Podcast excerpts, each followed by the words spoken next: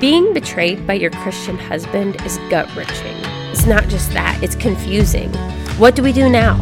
How do we move past this? Hi, I'm Haley, and that's why I'm here. I created this podcast and the course Moving Past Betrayal to help you get through all of this into what God has for you. Whether you stay with your husband or not, this betrayal absolutely cannot steal the purpose God has for your life. That's why I'm here.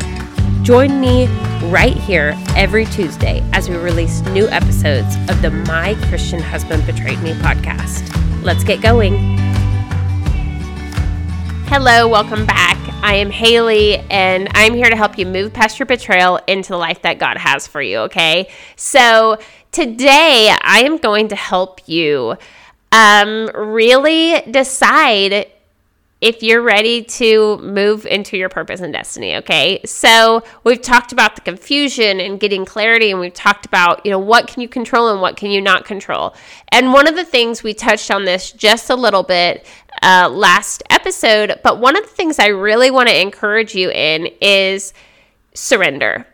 And if you're like me, so I used to actually be a pretty like manipulative, uh, controlling, I would say, would say borderline narcissistic but i was young so i wasn't fully there. Like i would have been there if if fully given enough time but definitely had those tendencies. So con- it's that's all about control. And so control has always been my struggle and a kind of addiction. You know i want to feel in control because control makes me feel safe right? And so through the life of christianity i always felt like you know following the rules was safe and it gave me control. You know, it was really about my insecurity. And so, uh, going through difficulty, going through betrayal, it will really challenge you of, okay, it can really send people, send women into a journey of trying to become like holding really tight to things. And so I really want to encourage you that if you are called to, or God has called you to a purpose and a destiny. And you guys, I'm sorry, but Christianity is hard and it doesn't make a lot of sense. And it actually goes against a lot of our natural instincts. But surrender is part of Christianity. Surrender is part of Christianity, whether you've been betrayed or not, right? We all have these hopes and these expectations and these thoughts of how things are going to turn out. And from my experience, you know, life can be very deeply disappointing. Uh, my expectations, my plans do not go as I expected them to, do, to go. You know, it's like, God, could you get in with my plan? Planner because my planner is really good. My timelines are great. And your timelines seem to be a little bit more, you know, like really frustrating and disappointing, right? So, I mean, everything takes longer, looks different than I expected it to look, right? So, this is all of these things. It's like, it's so hard. And so, once you have been betrayed, you have this invitation to become, to hold you know, you have this invitation to hold. And last week we talked about like you cannot control, you know, your husband. Like that's not in your power to control. But today I really want to talk about the process of letting go, the process of grieving, the process of forgiving, the process of moving forward. Here's the thing for me I have told you this, and I will tell you this probably every single episode of this podcast. My goal is to create you to become more than a conqueror. My goal is not to keep you married. My goal is not to get you past the pain as quick as possible. My goal is to help you become completely healed, completely whole, whole, running towards the purpose and destiny that God has for you. Everything that came into your life to still kill and destroy you is going to actually launch you into your purpose and destiny. You're going to be equipped through this. You're going to be you're going to be, this is going to end up in time being a gift to you. I'm not saying the betrayal, I'm not saying the actions, I'm not saying the hurt, none of that. But what God does is He takes that and He redeems it. That's the coolest part of Christianity, guys. If you aren't sold on that, then you got to really explore your Christianity more because I'm telling you right now, like I have another podcast and mission called Redemption Unveiled where I teach Christians how to have the best relationships in the world because I think that that needs to be done. But I mean, I'll be the first to tell you relationships and disappointments and expectations not being met. I mean, goodness gracious. Okay, it's just like filled. Every single relationship, every single thing that happens in my life, I mean, I'm saying it's just completely overwhelmed with not happening as I expected it to happen. It's disappointing, right? And the longer you live, the more you see this play out. And that's why I think so many people, Christians and not, become big balls of bitterness. And I'm sorry, but you have to pay attention to the seeds that you are planting in your life right now. Because if you're not careful, you know, you may think, well, he did horrible things to me. He betrayed me so much. And I'm not going to argue with you there. Your husband may be a crazy person. He may be the worst man in the world. I'm not telling you any different than that. But I'm saying who you become is on you. And who what you bring out of this is on you. And if you end up in 10 years, in 20 years, in 30 years becoming a big ball of bitterness, a woman filled with hard with hardness, and you are so cut off from God's flow of his purpose for you and his destiny for you. That is on you. And I am not I am telling you right now, if you become bitter, that is not on your husband. That is on your inability to choose redemption. That is on your choice not to be healed. And if you don't like to hear that, stop listening to this podcast because I only have one goal, and that is to create you or to help you to become more than a conqueror. Okay? That's the only goal I have. I, I don't, I don't, you know, I care about your marriage. Like, if you want to stay in it, I pray blessings on it. But if you don't want to, that's absolutely, like, I respect that right? So I don't have the goal of keeping you married. I don't have the goal of you being right. I don't have the goal of your husband, you know, getting what he deserves. I don't, my goal is only to help you heal. And if you want to heal, you have to surrender. You have to let things go. Forgiveness will be part of the process. I'm not saying you have to do that today, but hey, sooner the better.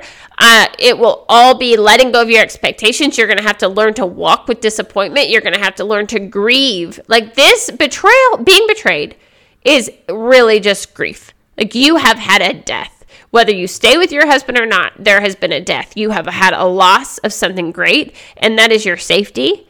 And that is the fact that you believed you really knew someone and that that person you thought you knew has died because they weren't real. and now you're having to like process all of that. So in today's episode, I just really want to encourage you. Like, the third thing that we're going to focus on in these different episodes is surrender. Like, you have to be willing to let go. And I know that doesn't seem fair because maybe you're looking back and you're saying you don't know what he's done. Like what he's done has been so horrible and has been so like so evil that if I let go of it, it's like he's getting a free pass. And here's the thing, I'm not telling you to give him a free pass. You can you can absolutely know like he's a horrible person. Like I think that you can forgive someone and still know that someone's horrible. You know what I mean? Like we're not the thing I don't like about Christianity is a lot of Christianity what they do is they create la la lands. And they say this is real now because you need to love him. You need to stay married with him. So now we're just going to say he's a good guy because all we really care about is keeping you married.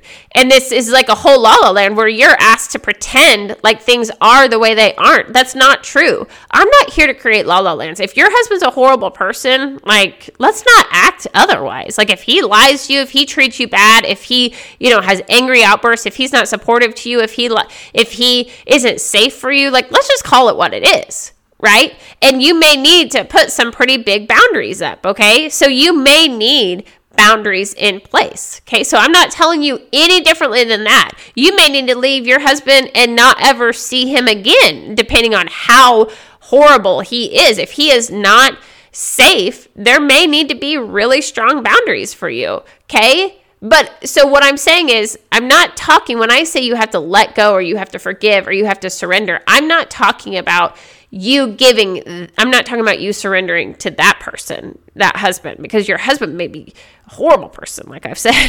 so we're not looking, your husband's not God, my sweet friends. Your God is your God. And that's who I'm asking you to surrender to. As Christians, we have to say, I'm letting go. You know what's interesting is I just had this thought like for some Christians, it's not the um it's not the not forgiving him that's hard.